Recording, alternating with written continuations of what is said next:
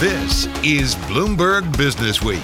Insight from the reporters and editors who bring you America's most trusted business magazine, plus global business, finance, and tech news as it happens. Bloomberg Business Week with Carol Massar and Bloomberg Quick Takes Tim Stenovec on Bloomberg Radio. Everyone. Welcome to the weekend edition of Bloomberg Business Week. This week, we talked a lot about the world post pandemic. It's all part of the how to issue of the magazine. Everything from how to be a better tipper and land a mission on Mars to creating an innovative culture and making a great tequila. You can read more about all of that in the current issue of Bloomberg Business Week. I've been thinking about how to land a mission on Mars. I wanted to know how yeah, to do you that. gotta get practicing. you can also hear some of the highlights from our live virtual event this week called the Bloomberg Business Week that complemented the issue, including the turnaround at WeWork with Executive Chairman Marcelo Claure. also, Atlanta Fed President Raphael Bostic on the U.S. Central Bank, kind of, maybe, sort of thinking about a policy shift. He also talked about Bitcoin. He did, as did Cathie Wood, an in depth conversation with the ARK Invest founder, CEO, CIO in the midst of a wild week for cryptocurrency. We'll also hear from Brian Brooks, the CEO of Binance. It's the largest cryptocurrency exchange in the world. That company also in the news as of late. And then later on, Dallas Mavericks CEO Cynthia Marshall and singer songwriter Nick Jonas, who's working on a new tequila venture with John Varvatos. Yeah, that's a fun one. Yes, it was. Let's get things started this hour with more on the how to issue from the features editor behind it all, Brett Begun, who joined us along with Bloomberg Business Week editor Joel Weber. It is a 40 page uh, takeover of the of, of the the feature well we call it. Um, Brett is the mastermind of the issue. Um, and and Brett, just talk to me about how you approach what a good how-to story is. I think you think about the issue as a whole. So while we are going to want to hit a lot of the topics that we are hitting week in and week out, um, like how to make good investments and things like that, um, you have to also sort of uh, think a little bit more broadly. So you, you might get a pitch on something that for a regular issue might not make too much sense. Like, let's say, how to shop for a classic car outside of, let's say, our pursuit section.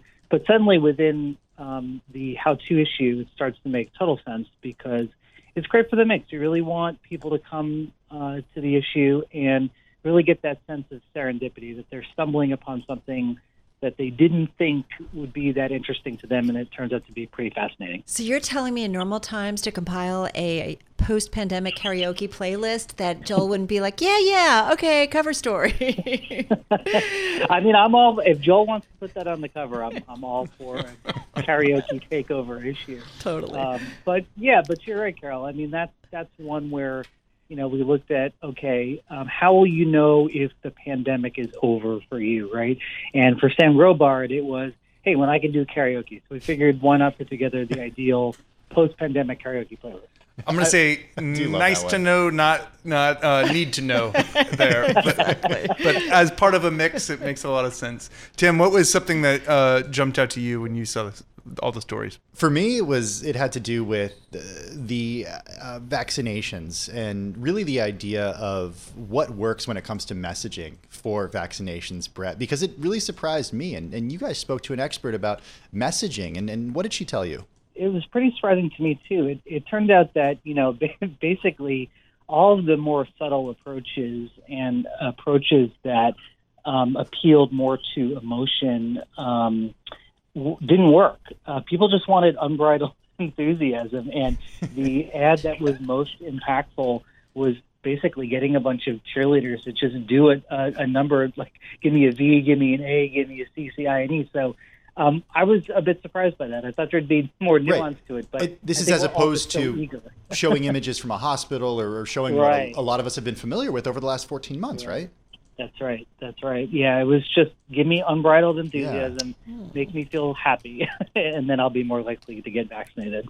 unbridled happiness and enthu- and optimism. You know, I, the world just needs a little bit more of that. Um, so, so Brett, you know, the the the thing that I think was there's a craft to how we approach these stories, and some of them are actually quite short. But in general, one of the things that we're trying to give people is something actionable. Um, and I'm, I'm wondering, having spent now, you know, kind of like weeks working on these, talk to me about some of the most actionable uh, pieces of advice that, that you liked. We did these all in the as told to style, as you know, where basically we interviewed an expert and let that expert just sort of talk to us. So, You know, I mean, I actually found the one about how to meet deadlines uh, very uh, like a great great. refresher on. Oh yeah, that is a good way to do it. You know, where basically our our experts said, you know, this is so simple, but you really need to start at the end and then work your way back. It's so often that we're get we get caught up in the task at hand and we forget to actually work backwards. So, you know, I I thought that that was pretty. Uh, I thought that was pretty helpful. So I'm, I'm sad that Brett didn't mention my own. I was uh, waiting for that had Joel, one, because you had a really Joel, I good one that I'm going to for copy. you- I was waiting for you to do it. Oh well, okay. I was I was waiting for you to tell Is me that how why great you it asked me my favorite too? You wanted me to just say it was whatever Joel saying, wrote it was about. really good. Tim, our favorite was. Oh, Joel's tipping. Joel, tell me all about tipping. Uh, so and how you this is it. actually um, uh, from my younger days when you know it, it seems so long ago now when when you used to go to bars and like interact with people. But What's that? But um, I, a friend of a friend had gave me this great tip once, which is before you go out um, on your for your weekend, you know, on Friday, go to the bank and basically buy as many two dollar bills from the bank as you can. Right, get your deposit, you, and you're gonna find that. Um, the quantity of two dollar bills, like your grandma bought them for your birthday cards long ago. There's not that many in circulation, um, so you basically take whatever the bank gives you, and um, automatically when you start tipping a bartender, you are tipping twice as much as the person next to you who's only tipping with a buck. So you are uh, you are gold to bartenders with two dollar bills. That was the features editor for the magazine, Brett Begun, and our Joel Weber with an overview of the how-to issue. Coming up, SoftBank's Marcelo Claure says WeWork is well positioned for post pandemic life in more ways than one. A look at the future of office space and rental payments. You're listening to Bloomberg Business Week. This is Bloomberg.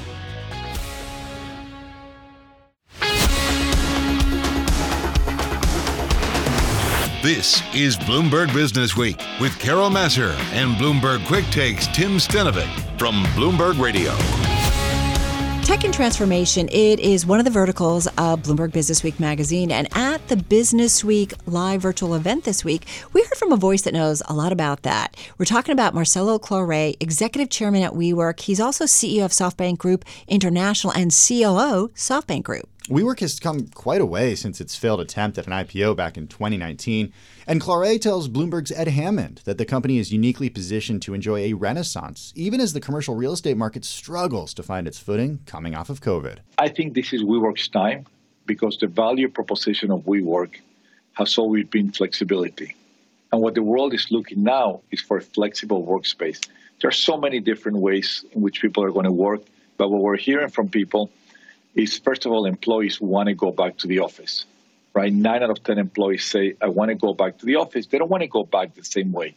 They don't want to go back to one headquarters and be there nine to five.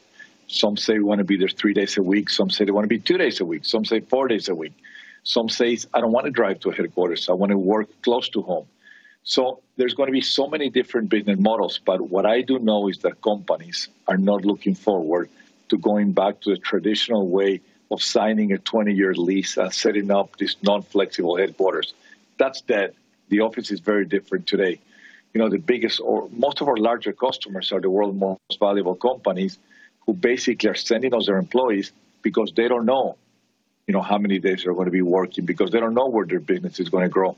And when you're sitting in the only company in the world that has over a thousand buildings in pretty much most important cities around the world, the demand for WeWork space today is higher than it was prior to the pandemic. So what the pandemic allowed WeWork allowed to reinvent itself. It allowed to learn how to operate on a most uh, cost flexible basis. And now you have a WeWork that, like I said before, you know, WeWork should be a profitable company by the end of this year or by the beginning of next year at latest. And demand for this type of flexible office space is higher than ever. And I think the world is going to redefine in terms of where flexibility becomes the most important part that a company can offer its employees. I got to go there with the crypto question. Obviously, WeWork last month announced that it would be accepting payment in the form of cryptocurrencies, notably Bitcoin. It also said it would hold some on its balance sheet. We saw Elon Musk come out and say Tesla would no longer be taking Bitcoin over concerns about the impact it has on the environment. Obviously, the environmental impact of mining Bitcoin has, has gone up significantly over the past few months. Is that the right move? Is that something we're likely to see WeWork follow, or is that just a sort of a, a reaction to? Uh, to a short term trend? No, I mean, the reason why we decided to accept cryptocurrencies was because our customers were asking for it. We, you know, one of the things that we do with Sandeep is we listen to our customers a lot, and we have to, right? They tell us the type of office they're looking, they tell us the type of setups that they want, and and the, the crypto word came out a lot where employees say, you know, we would like to pay you in crypto. We have accumulated a significant amount of wealth in, in crypto that we would like to use it to pay for rent as rent becomes an important part of many companies. So we decided to basically accept crypto. And at the same time, you know, as people pay us in crypto, it to us it's just another currency. It's like we're holding to we have US dollars, we got euros, we got pounds, we got crypto, we got Japanese yens, we got uh, so to us it makes no difference. And when our customers ask for reimbursement in crypto, we pay in crypto. And we have you know we've had some of our customers who are paying us in cryptocurrencies and we have some landlords who said, look, I would like you to pay me in cryptocurrencies. So, you know, uh, the way we work looks at it is, you know, we are, we're going to listen to what our customers want from us. And if they demanded that they wanted to pay in crypto, that's why we took crypto as a form of payment. Do you have a level that you'd be comfortable going to in terms of your sort of total uh, money going in and out in the form of crypto? I mean, today is a very small part of our business. I think it's the beginning. I think crypto is a mega trend. I think crypto cannot be ignored and uh, you know it's going to grow according to whatever our customers want. If our customers want to pay in crypto more, you know we're going to accept crypto. If our customers want to pay on traditional currency, we're going to accept form of payment as, as traditional currency. So to us, this was nothing more than a move to basically help our customers satisfy some of their needs that our customers were asking from. Or obviously, our first customer and the large one was Coinbase. Not a lot of people know, but you know the headquarters of most of the real estate that Coinbase uses is WeWork, and, and being them the largest exchange of cryptocurrency, they you know they they they, had, they were the first customer to pay us in cryptocurrency. They pay you purely in cryptocurrency. I think it's a combination. Combination. I, mean, I don't know exactly, but uh, but they were the first customer that actually wanted to pay in crypto. Masa Son has proved himself to be a highly successful investor through good times, through bad times, obviously through this recent pandemic. Uh, in terms of key man risk, who is the right person to take over should he step down? There's obviously yourself and Rajiv Misra, sort of both fairly close to the top of the organization. You know, I mean, that's, that's a subject that only Masa knows the answer.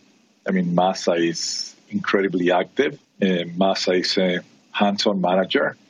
Masa meets with every single one of the entrepreneurs that we invest. And we hold, you know, daily meetings with Masa in which, you know, we're always trying to figure out how we can make our entrepreneurs work together, how they can leverage the the ecosystem. And we're, we're close to, I would say, 240 of the biggest disruptors sit within the SoftBank ecosystem. So it's fascinating to see our entrepreneurs or founders engage with each other, help each other. And Masa is incredibly active in that. So that answer only Masa knows, and, and he hasn't shared it with anybody. And when I think of the the sort of the different characters inside, you know, Mr. Misra is is, is often cast as the uh, the sort of soft, uh, cuddly side of it. You know, the the, the friendly face of, uh, of, of SoftBank investing. You're more the operations guy. Obviously, you fixed the T-Mobile um, situation. You're now fixing the WeWork situation. Is that a fair characterization of the the two of you and the roles that you fill within the organization? I mean, I think there's so much to do in, in SoftBank that we all divide and conquer, right? Anytime there's a big issue with the company, you know, I'm, I'm usually the one that gets sent to the gets sent there I had a personal attachment to Latin America, so that's why we launched a five billion Latin American fund. That was SoftBank Group COO and WeWork Executive Chairman Marcelo Claure with Bloomberg Deals reporter Ed Hammond. Talking about succession plans. Listen, we always want to know when there's an iconic company, an iconic individual behind that company.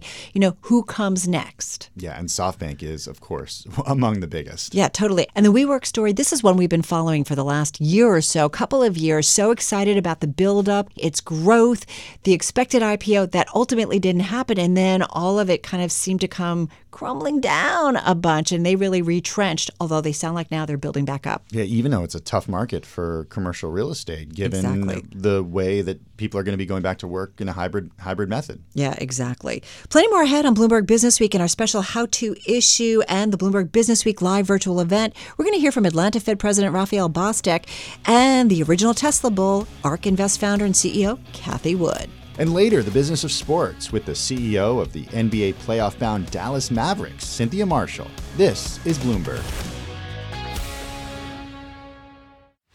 Broadcasting from the financial capital of the world, Bloomberg 1130 in New York. To Washington, D.C., Bloomberg 99.1. To Boston, Bloomberg 1061. To San Francisco, Bloomberg 960. To the country, Sirius XM Channel 119. And around the globe, the Bloomberg Business app and BloombergRadio.com. This is Bloomberg Business Week. Finance and economics, it's another important vertical of the magazine, something we also covered at the live virtual event, the Bloomberg Business Week, and two voices covered it for us, both well known to our audience. ARK Invest Cathie Wood, we'll hear from her shortly. Another individual very familiar to our listeners is Raphael Bostic. He's president and CEO of the Federal Reserve Bank of Atlanta. Our Bloomberg TV and radio international economics and policy correspondent Mike McKee caught up with him as part of our Business Week Live Summit. I'm expecting a fair amount of volatility through the summertime. And I think businesses are going to be uh, really evaluating their experiences as we see the, the stimulus payments uh, spent down, as we see families uh, uh really go through that pent up demand period. Everyone is really looking to get out and be engaged in the economy and all that kind of stuff. Um, once we get that settled down, once the kids are back to school, once we start to see how families are allocating their, their labor and workforce, um, then I think we will start to get signals from business leaders about um, how they're thinking about their strategies. So I'm going to continue to ask as we go through the summer. I'm expecting they're going to say, well, you know, there's a lot going on here. Um, hold on. But, you know, starting in September and moving in through the fall into the winter time, I think I'll start to get some signals that will allow me to answer that question. Uh, I'm looking forward to coming to the next Atlanta Fed Financial Markets Conference, but I'm not sure if you're going to have Larry Summers come back. He told your conference that the Fed's new framework policy is a mistake, it's too mechanical, and you need to focus on overheating as the main risk to the economy. Can you tell me uh, where and why you might think he's wrong? So, you know, I, I actually think that what we said in our statement is that we're going to let experience be our guide and we're not going to be preemptive or proactive to stop things that may or may not happen. And what we've seen over the last 10 years is that um, you know that expectation that inflation was just going to emerge didn't happen. And so policy could have a sort of an inappropriate or unintended impact on uh, the, the trajectory of the economy.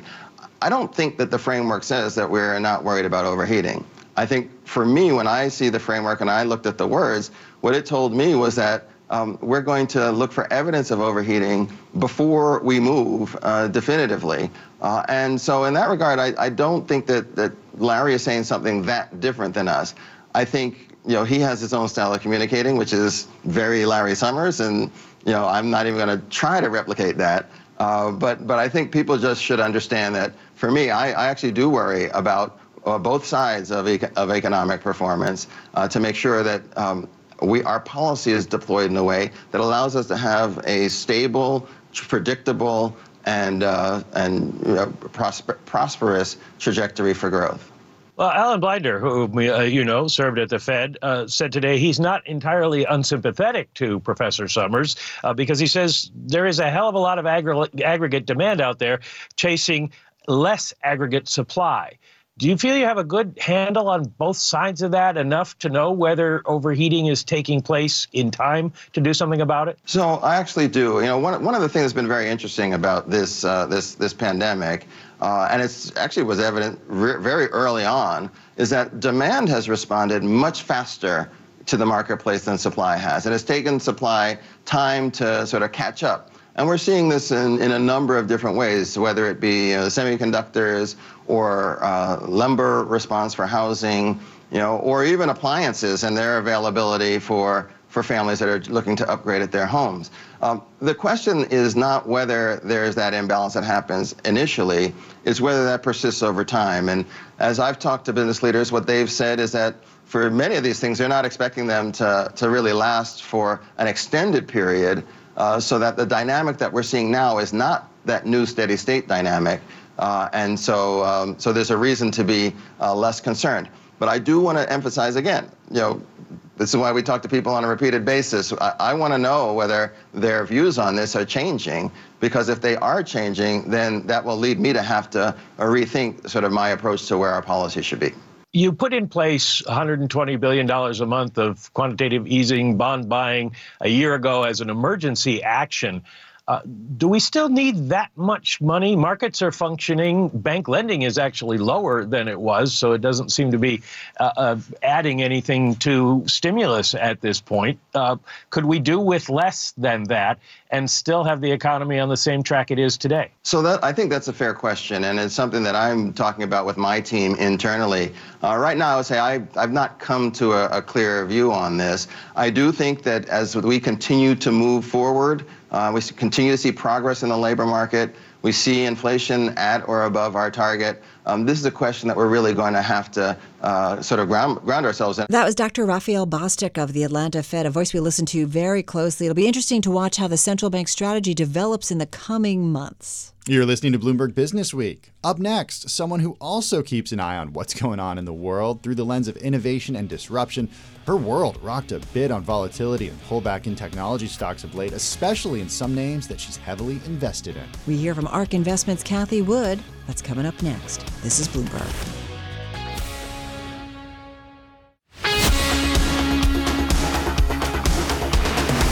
You're listening to Bloomberg Business Week with Carol Massar and Bloomberg Quick Takes Tim Stenovec from Bloomberg Radio. Think about Cathie Wood, and you could, Tim, probably find her in just about any vertical covered by Bloomberg Business Week magazine. Technology and innovation, yes, of course.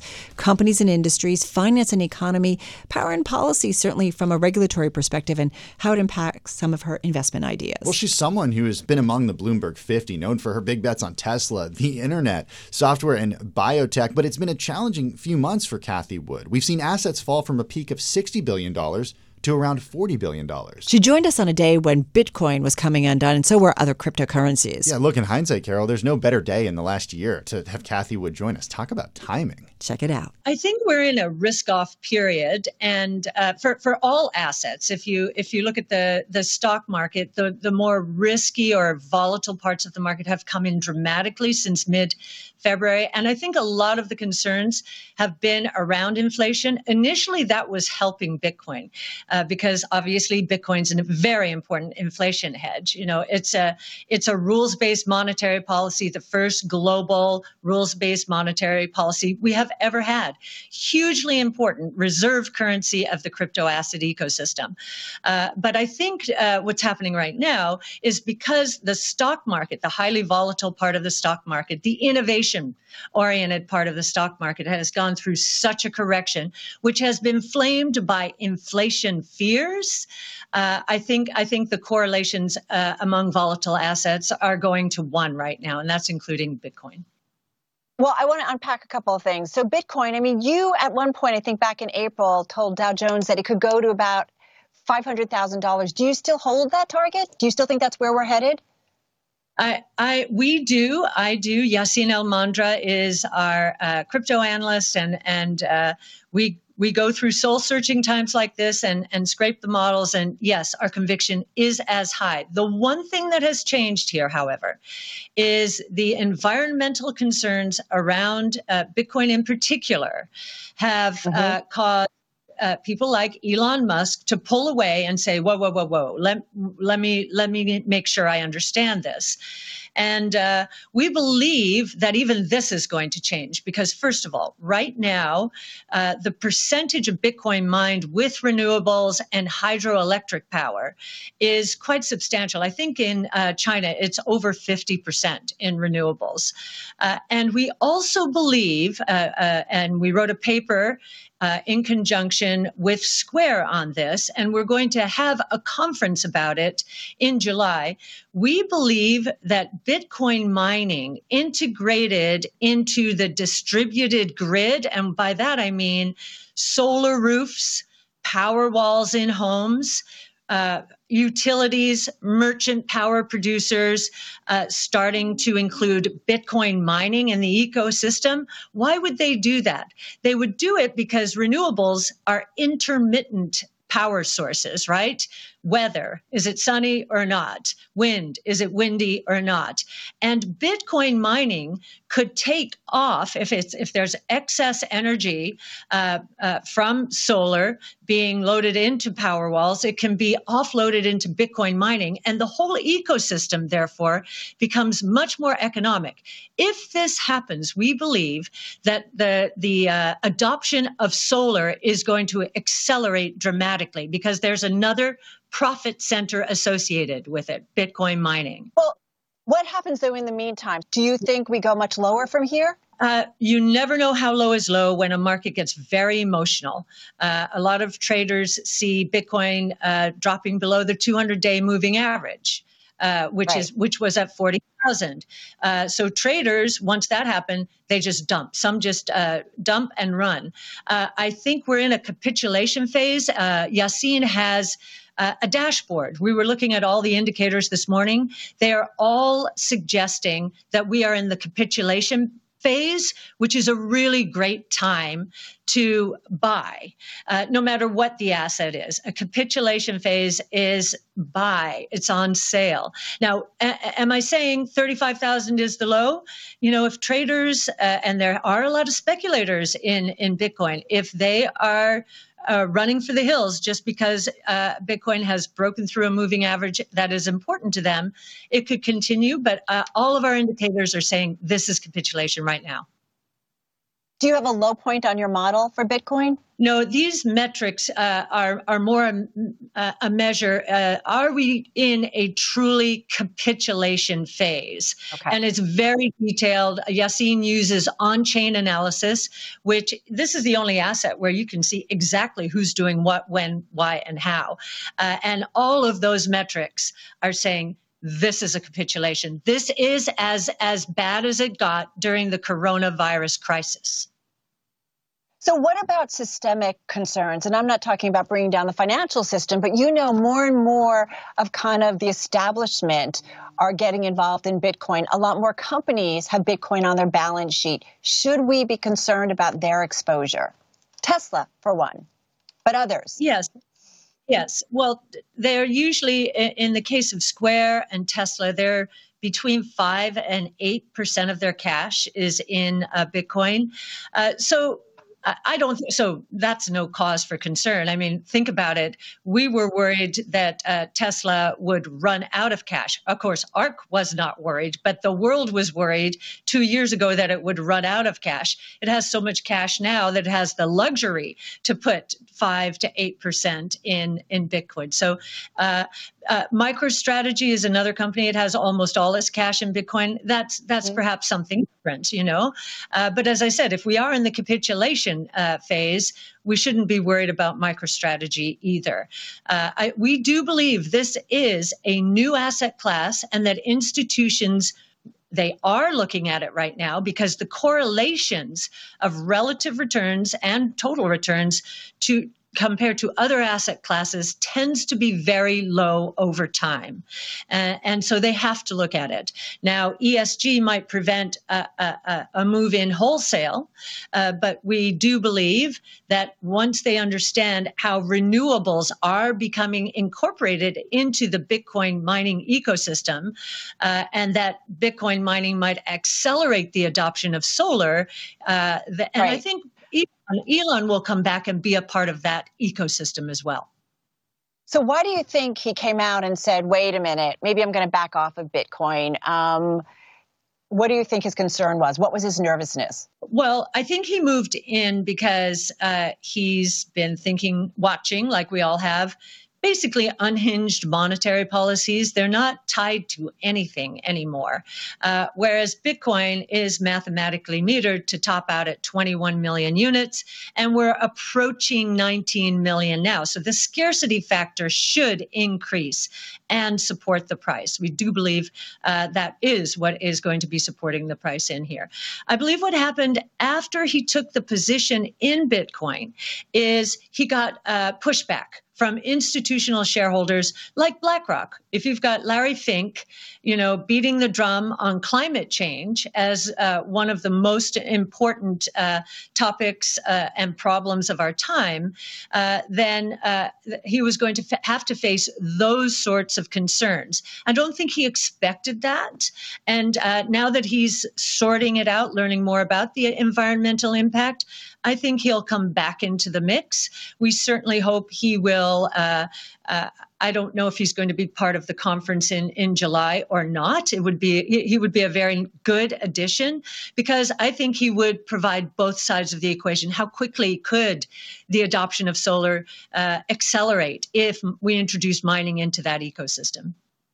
Do you expect a Bitcoin ETF to get approved anytime soon? And I'm curious if you plan to launch a crypto ETF anytime soon. You know, I think we well now that uh, uh, Gary Gensler is uh, head of the SEC, uh, he's Bitcoin friendly. We know that he taught a class uh, uh, courses at, courses at MIT mm-hmm.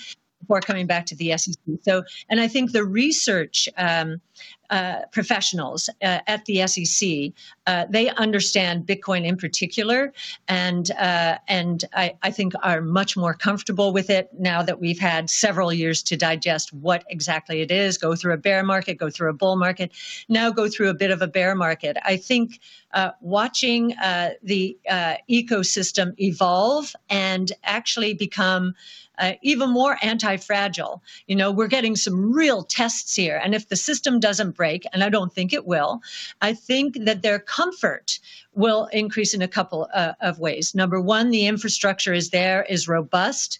Number two, the liquidity is there. Uh, I, I, don't think uh, uh, I, I, don't think that's going to be uh, disproven here. And number three, the price is down from very lofty levels. So hey, why not start uh, an ETF after a correction in in the market than before? So I actually think the odds are going up now that we've had this correction.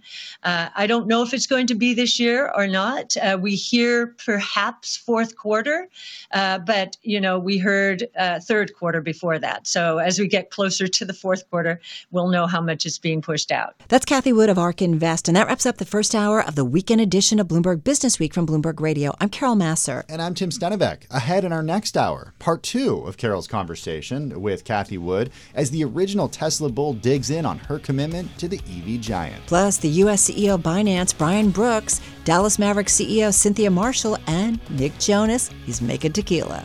This is Bloomberg. This is Bloomberg Business Week. Insight from the reporters and editors who bring you America's most trusted business magazine, plus global business, finance, and tech news as it happens. Bloomberg Business Week with Carol Massar and Bloomberg Quick Takes Tim Stenovec on Bloomberg Radio. Hi, I'm Carol Massar. And I'm Tim Stenovec. Plenty ahead in our second hour of the weekend edition of Bloomberg Business Week. Tim, it's a special week. It's the how to issue of the magazine, but in coordination with that, we had a Bloomberg Live event. It was called the Bloomberg Business Week, five days of live virtual programming. And so we're highlighting some of those interviews. Yeah, and a fantastic lineup, including the U.S. CEO of Binance. It's the world's largest cryptocurrency exchange, Brian Brooks. Plus, how to steer a sports franchise through a pandemic with Maverick CEO Cynthia Marshall. And how to start a tequila company with Nick Jonas and John Varvatos. Gotta say, that's a lot of fun. First up this hour, though, more from Cathie Wood. The ARK Invest CEO and founder remains committed to her investment strategy despite struggles for companies such as Tesla so far in 2021. She has been a big bull on that company. I asked her about the EV maker's recent struggles in China. I think the Chinese mar- uh, China is going to favor its local producers like NIO and others, XPeng. Uh, and I think they're granting subsidies to NIO, which is the battery swap company, mm-hmm. even on its very high end cars, which they are not granting to Tesla. So it's obvious, and it has always been obvious, that China would favor a local producer. But what we are seeing from uh, China, uh, and particularly Tesla, is exports into Europe uh, where it does not yet have a plant. Uh, and what we're hearing is uh, the, uh, especially in Germany, but, but all over Europe, where their their standards are extremely high for cars in terms of design and performance, uh, that they would prefer cars from Shanghai, which is a much newer plant and uh, much more productive, much more efficient in terms of uh, these design, perf- perfecting these designs than is Fremont. Uh, and so I think we're seeing a big export market develop uh, from China into Europe. Uh, and uh, I think China will like that. China wants to be known not for shipping or exporting, you know, cheap right. goods, but also high end goods. So this could be the beginning of a trend. So is China at risk then for Tesla? I don't think they're going to shut down the factory at all. I think that that okay. factory will be used much more for exporting than we once imagined. I will say that uh, Tesla's cars in in China. Uh, have sold very well until very recently. I'm sure the publicity, uh, uh, the pub- publicity it has received, has cooled cooled uh, uh, Tesla's jets in China, but uh, it's uh, it's been uh, fortuitous that this export market has opened up at the same time. Cathie, one thing I want to ask you, and we talked about it at the beginning inflation. Your mentor, you and I talked about this just a few weeks ago, Art Laffer, you were in your 20s, you know, you were focusing on the economy. It was a time where inflation was off the charts and everybody thought it would consistently stay that way. Laffer thought differently, and we know, well known uh, in the supply side economics. Here we are at another time where the markets, the volatility is often guided by our inflation expectations. Is inflation going to be a problem in your view? Well, uh, we we've been saying for some time, actually since the depths of the coronavirus, we were doing YouTube videos uh, saying regularly V-shaped recovery. Businesses are way behind consumers. Consumers are buying all of these goods. In fact, that's all they can do because they're stuck at home right? So they were buying non durable and durable goods that could be shipped to them, right? Uh, right. Non okay, that part of consumption is one third of consumption, and a disproportionate amount or percentage of the market basket of consumers was in goods for the past year businesses were didn't expect it. They had been lagging in terms of capital spending in terms of inventories. They were worried about inverted yield curves and china us trade conflict. There were many many concerns. And so what i believe is we are setting up for a massive period of deflation. Uh, now let me explain that. Uh, there are three sources of deflation. One is when the orders, these double and triple orders, are canceled right? Now, we have seen lumber correct 30% in the last week. I think this is the beginning of that. Copper is now starting to correct. And uh, I, I believe that commodity prices went too far, too fast as businesses were scrambling and panicking, right? They were losing business to competition if they hadn't planned their inventories correctly. So that's one source of deflation, but that's only cyclical deflation. And we actually didn't expect it to start now. We expected it to start later in the year. But I guess it makes sense now that vaccines are here and consumers are shifting away from goods towards services or at the margin. Uh, the writing is on the wall. When Cathie Wood talks, people listen. I mean, this interview, Carol, I was watching it live, but I was also watching it play out on Twitter, and it just absolutely blew up on social. I gotta say, it was just a lot of it was timing. I mean, this is Cathie Wood's world. The Bitcoin blow up this week, Tesla, there was news on that. These are the companies that she talks about and invests in and has for years. So the timing just kind of worked out. So well, well. speaking of timing, I mean, she reiterated her time horizon for the way that mm-hmm. she thinks about investing. Disruption, five years, and she's sticking to her guns. Exactly, not really changing at all. Well, a great conversation, and so grateful to catch up with Cathie Wood. More in the magazine from her, including how to cultivate an innovative culture. Tim, she talks a lot about, you know, her environment. She's got a young investment team. They do the analysis. They check in with the team several times a week. There's morning meetings. There's a Friday meeting, uh, and it's all about kind of looking at their investment theses. But this is how she does it. A lot of people probably became familiar with Cathie Wood in 2020 just because of how well her fund did and Right. ARK Invest did. But she's been at this a long time, Carol. Yeah, exactly. And listen, has kind of an economic background started there, but has moved into a lot more analysis and obviously investments. You're listening to Bloomberg Business Week. Coming up, another person who's keenly aware of the goings on in the world of crypto. Binance US CEO Brian Brooks joining us. That company's been in the news as of late. Oh, it has. yes, it has. This is Bloomberg.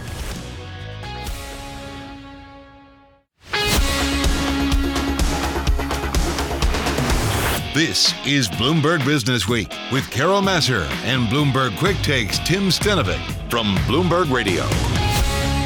So we heard from Cathie Wood on Bitcoin a bit earlier and a lot more. She's sticking with her firm's projections of the crypto asset ultimately reaching the $500,000 mark. Wow. But in a week where crypto volatility came to a head, we wanted to hear from one of the top dogs at the world's largest crypto exchange, Binance, which has also been plagued with customer support issues of late. Yeah, there's some great reporting on the Bloomberg terminal. Check it out on the terminal or at Bloomberg.com. Keep in mind, though, the company's U.S. CEO Brian Brooks, he caught up with our team. In fact, he spoke to Bloomberg's Romaine Bostick at the Bloomberg Business Week conference. the decentralized nature of this is obviously a big part of the appeal here. But the stability, at least when you look at other markets, the stability is often centralized in a way, or at least what brings stability is that centralization. I mean, we once had a decentralized economy here until somebody decided that you know we needed to create a Fed and uh, and have some sort of stability built into the Fed's mandate here. If you get to a stage here where you want a system of rules, a system of speed limits, if you will, isn't that in and of itself almost a centralization? How do you do that without dec- without re-centralizing things? Yeah, I, I- guess. Look, you know, there there are a couple of problems with with that uh, analysis. I mean, the first is we didn't create the Fed, you know, in the 19 teens because decentralization was bad. We created the Fed because we didn't have a technological ability to allow people to transact directly with each other, and so somebody needed to issue the dollars that could be accepted everywhere. But we now have technology that does that. It's sort of like, you know, uh, the reason that the post office was the way we transacted information in the olden days was because there was no way for somebody in New York to talk to somebody in, in uh, San Francisco. And then we had email and we didn't need the post office the same way that we used to, right? So technologies sometimes supplant the assumptions on which institutions were built. So where you say stability, Romaine, I would say brittleness. Um, yes, it was stable. It was also super, super controlled, right? It was also incredibly expensive and didn't work all that well. It was merely the best thing we have. Now we have something better.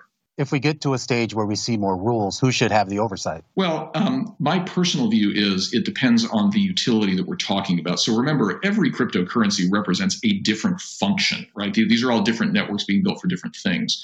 So, you know, if you're talking about Bitcoin, which fundamentally is an investment asset, it's kind of digital gold, we like to say, it ought to be regulated if it's regulated.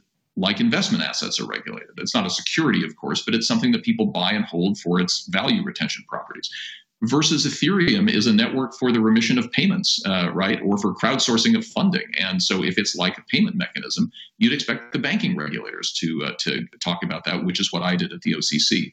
So it all depends on what the underlying activity is. Like activities should be regulated alike. They shouldn't be regulated by asset class category. If this is a payment mechanism, it ought to be regulated like a payment mechanism, et cetera. And I think that's the mind shift that regulators need to achieve here. You spent a brief time uh, as a regulator here. Do you think that regulators and, more importantly, some of the legislators uh, in Washington understand those distinctions? Well, I, I think that they do more than they used to. So, you know, I entered crypto about four years ago uh, in, in sort of a big way. And at the time, the knowledge base on crypto on Capitol Hill was very, very shallow. There were maybe two or three members of Congress who really had started to explore it. But at this point, you know, we've had multiple United States senators and multiple members of the House of Representatives who really get it. And I'm talking about people on both sides of the aisle. That's the interesting thing about crypto is it's a weirdly nonpartisan issue. People who go down the rabbit hole and get the network effect of crypto really are long this, and, and that includes people on both sides. So I think we have a lot more of that. I think at the senior regulatory level, there are people who've just never used it. it. It's possible it's because they're at an age where you know we're comfortable enough with the status quo that exploring new tech is not a thing. But uh, but we need to, we really do, because if we lose this race to other countries, you know, if we lose control over the next internet, that's going to be bad for generations to come. Well, part of what's going to drive the debate, that certainly in Washington, is going to be, I guess, how people sort of view the case for crypto. Is it just a speculative asset? Is it a store of value similar to gold? Or is there a use case for it as a transactional means here? What's the argument that you make? Yeah, well, look, first of all, let me just say that the token focused approach to this conversation, I always say, is the wrong approach. So forget about the crypto tokens for a minute think about the networks that are the reason the crypto tokens exist. That, that's all tokens are about, okay, is to induce people to participate in networks. So forget about whether, you know, Tezos or Filecoin are going to be more valuable tomorrow or less valuable tomorrow. The question is, do you have a thesis for the underlying thing that they're powering? So think about it this way you don't buy Apple stock because you think that the stock is going up or down. You buy Apple stock because you think that iPhones are going to win in the market. And if they win in the market, then by definition, your stock is going to go up in value. Same thing here. If you think Ethereum is the best platform to build financial services apps, then ETH tokens are going to go up in value stop thinking about the, the sort of the technical analysis of the shape of the price movements and start focusing on the network that's being built. The networks that win will have very valuable tokens, and it's more like that than it is about the tokens themselves. So that's why at the OCC we really focused on the idea that some of these networks are payment networks. They're being used by companies to transact value from person A to person B.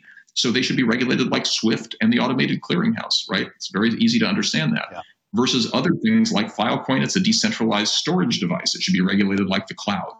Once you think about it like that, it's a very different discussion. To your point, though, about the idea that it won't be banned, I mean, that's a fantastic point. There is concern here that China may not ban it, but it may compete with it. The U.S. may not ban it, but it may tax it into oblivion.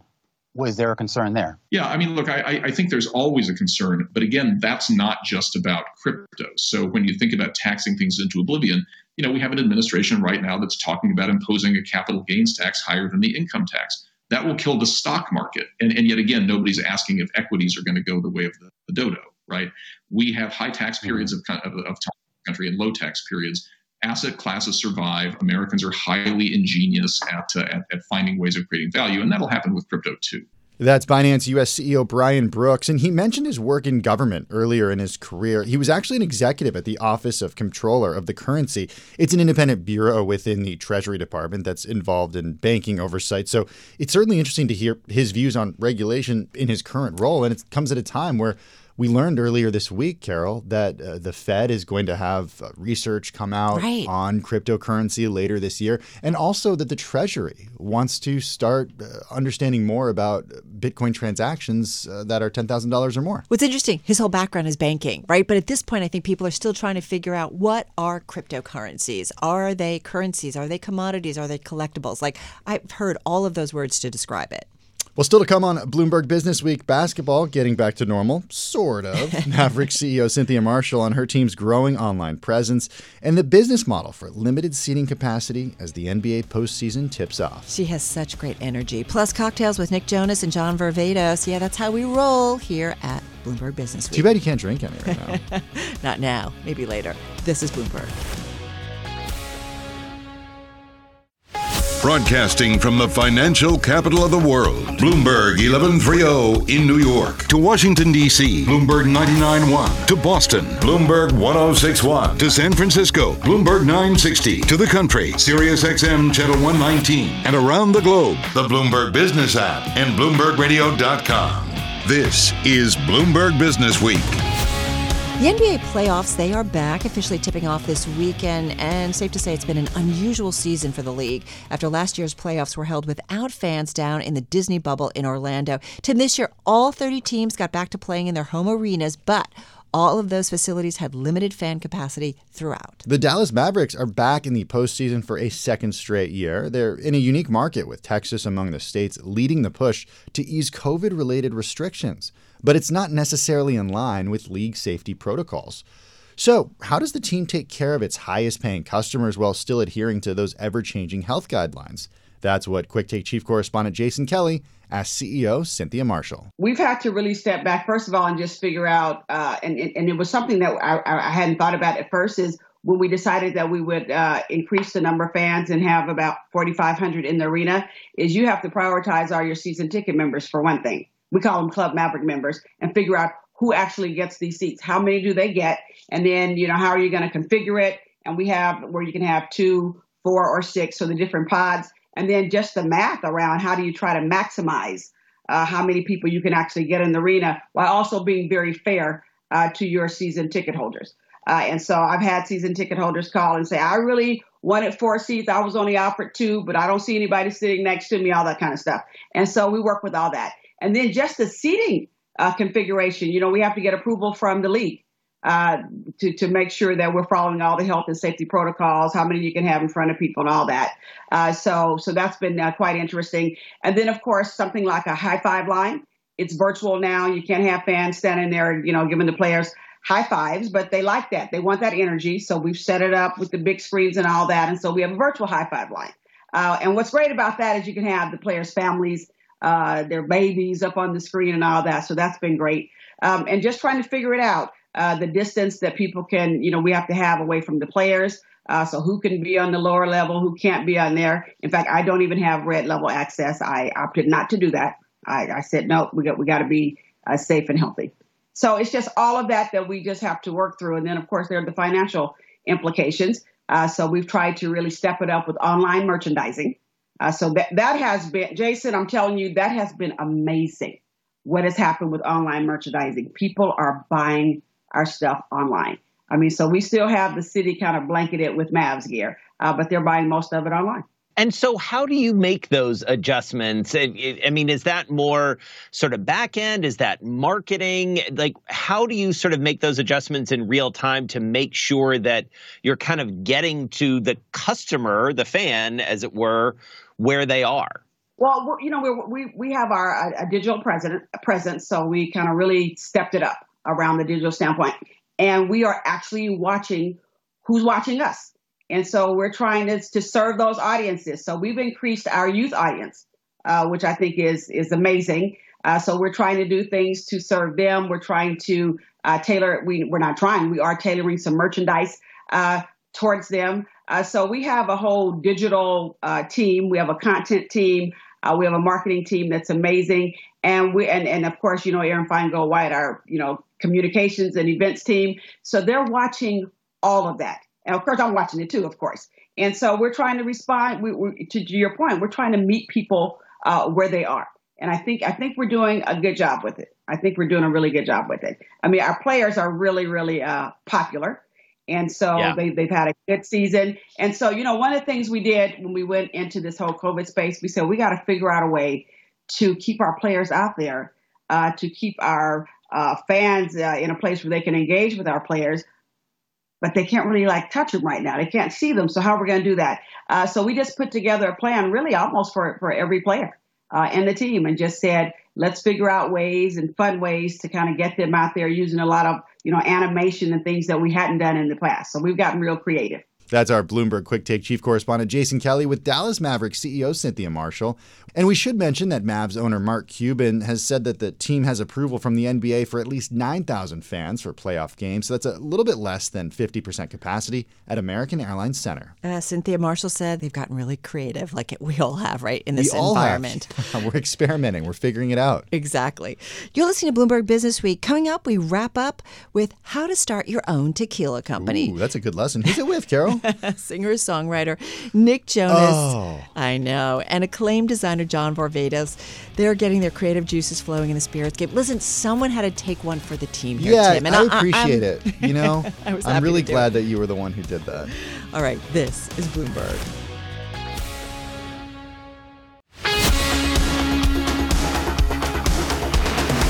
You're listening to Bloomberg Business Week with Carol Massar and Bloomberg Quick Takes Tim Stenovec from Bloomberg Radio.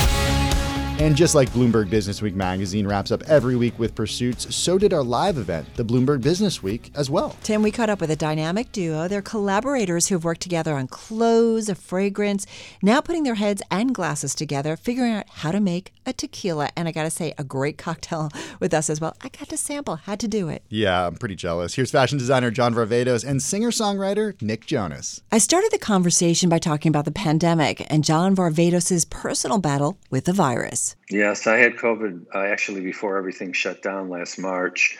And I went up to my lake house a couple hours north of the city when I had it, thinking I'd be back in the next 10 days or so. And uh, I was there for, I guess, about six months, five or six months. But I came back in September and I've been back in the city since September. And, uh, but when I look back on it, I think that, you know, if you can find any silver lining in it, it was the quality of life that, um, I had with my family during that period. I really had the most meals that I've had together, you know, the most uh, together time without all the craziness um, in our lives. And it was a special moment. It also made you reflect a little bit on what's really important in life mm-hmm. as well. Yeah, I feel the same. How about for you, Nick? What was the past 12, 13 months like? It's been quite strange, uh, to say the least. But, um, you know, I'm, I'm grateful that uh, family and loved ones have all been uh, okay, and and uh, you know the, the silver lining for my wife and I is that we've we've had time together that we may not have had uh, had life not shut down the way it did. But uh, there's there's an enormous crisis going on in India right now, uh, and mm-hmm. so Crazy. you know we're, we're sending our, our thoughts and prayers, and and she's making a lot of great efforts and doing a lot of good there to get the people the, the help they need, and and obviously having now grown to, to love India as much as I have, my, my heart is, is breaking for what's going on there. But um, yeah, you know, it's been it's been wild. Yeah, to say the least. And you're right. We are far from being over the crisis as a world. Having said that, I was thinking about, John, what you said about I was in my own little family bubble. We had a lot of family dinners. There was a lot of wine, there was a lot of alcohol also kind of happening. So let's talk about why we've got you guys here. We want to talk about this new tequila that you have. First of all, you've collaborated, the two of you, on things together. Was this just a natural progression? Talk to us about the relationship that the two of you have had. John, you want to start? Sure. Yeah, Nick and I met um, probably six years ago at a dinner in New York, and uh, supposed to bring in collaborators and creatives together and CEOs and that type of thing. But we ended up hanging out together the whole time, talking about you know creative uh, music, fashion, our families, growing up in you know in, in the worlds that we grew up in, and and the next day, Nick called me and uh, asked if I wanted to come to the studio to listen to some music that he was working on. And the night before, we had been sipping tequila throughout our conversation. And when I got to the studio, he kindly had another bottle of tequila sitting there. And, you know, that day we really knew that we were going to be fast friends and that there was going to be something together that we were going to do. And we, uh, first thing we started to work on was a, um, capsule collection that I did under my brand. Um, and that was a lot of fun working with Nick and you know really getting his point of view on things. And then uh, we launched the fragrance that was kind of a crazy success, and we did a couple more. And while we were working on that, we were also working on the Jonas Brothers documentary, and uh, but all of it kind of spent with a bit of tequila and enjoying those moments and reflecting on positive things in our lives and that type of thing. Um, so that's really, you know, the the the kind of uh, where we started. Nick, you want to take it from there? After we kind of had established that we we had this great creative flow together, we, we found ourselves in in these great places, having these great life experiences, and uh, there would usually be a glass of tequila in uh, our hands, and uh, it was something we both shared a passion for and wanted to learn more about, and kind of threw it out, you know, what if we started our own brand and what if we, um, you know, made something that we could bring the same level of care and focus and attention to detail that we bring to these other projects we've done together and the things that we do separately to a tequila brand. And, and so we built kind of a vision for it without having the liquid, uh, the bottle, anything like that, but just a, a, big dream and idea and brought it into our partners at Stoli Group and presented them with this, this plan and, and this, uh, this tequila brand, and they loved the idea. And a couple weeks after we were on our way down to uh, Mexico, we first stopped in Cabo, had a great night of of great food, music, uh, tequila, and um, we're trying to think of a name for the brand. We couldn't think of anything, but we we knew that we wanted it to embody uh, the feeling that we had that night, which was great experiences with great people. And uh, I, I did a toast and said, you know, to life as it should be, which then became kind of our our motto for the brand. And uh, the following day, we woke up a little bleary eyed, probably, and looked at the placard on the door of the villa we were staying in, and it said Villa One. Uh, and so we we solved our problem of not being able to come up with a name. Uh, just loved the way that sounded and, and the experience we had there.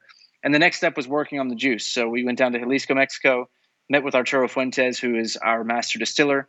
Uh, he's kind of a legend in that region. He is the the godfather of tequila. He's worked on some incredible tequila brands and uh, has a background in cognac and champagne. And so it was a really natural fit for us with him. Um, and we, we got into the process of tasting tequilas and trying to decide kind of what we wanted it to, to taste like and, and what the three expressions, the silver, reposado, and añejo, what that what they said as a as a collection of tequilas. And uh, it was about an 18 month process, and um, we finally got the juice there. And then John kind of took the lead and spearheaded the bottle design, which we're very proud of. This is our silver. Um, we got the reposado and añejo there as well. Um, but you know, John, you should probably t- take it from here on the design front. But I'll just say we're very passionate about this and, and couldn't be more excited to be talking about it today. You know, so when we were talking about the bottle, we wanted to do something really quite beautiful and special, but also that felt kind of authentic and wasn't just some crazy shape um, that looked of the moment. We thought, like, what could there be that 10 years down the road, 20 years down the road, it still felt new and fresh? And and so we worked on the shape together, Nick and I. We looked at a lot of glass and we thought about that and how it felt in the hand of a bartender when they were pouring. Um, so started with the shape and then worked on the details. I was working on some jewelry at that time and was working on a bracelet and came up with this idea to add a detail that I saw from nobody else out there uh, at the top of it with a really heavy metal cap. Also being right. able to like engrave the the logo in the glass, and we did a lot of research on the logo um, because the hallmark was a really important part of of our voice there. But again, the most important part of this is the juice inside. It's the magic in the bottle that it is all about, though. How much sampling was going on, and what were you guys looking? Because you really you worked with somebody who understood champagne, who really understood, you know, a great tasting alcohol. So I'm curious what you guys were both looking for, because there's lots of tequilas out there, and so how you distinguished yourself. There's lots of high quality tequilas out there now too, which is, uh, you know, something that we see as an opportunity. You know, we. Um, mm-hmm we were thrilled to get to look at our competition uh, and say how can we just kind of raise the bar as john said and um, i think that the first thing for us was about finding something unique in the distilling process and so what arturo did was he he combined the lowland uh, agave with the highland agave which gives it this very unique uh, combination of the earthier notes from the lowland and the sweeter notes from the highland uh, agaves and uh, we we only know of one other brand that does this. So it, it's a it's a gives it a really unique, fresh and smooth finish, uh, along with you know some more complex notes when you get into the reposado and the añejo, obviously aged in American oak mm-hmm. barrels um, for for six to twelve months, and then twelve months to eighteen months, depending. Uh, but the silver is uh, not aged; it's it's you know straight from the, the barrel basically, and um, and it's uh, my favorite for mixing cocktails, which is something that I've gotten quite into uh, during this quarantine time, uh, getting creative with with more time on my hands than I, I would have liked to have had. But uh, it lends itself to, to, some good cocktails. You know, we're doing this how-to issue for Business Week, Bloomberg Business Week. You know, how do you guys do a business? You're obviously friends. You get along. You've done other collaborations. How do you do a business together? Stay friends. How do, how do you do it? It's easy when when you like the people you're working with, um, and there are obviously ups and downs and things that you got to navigate in in any business and and certainly the spirits business is is no exception.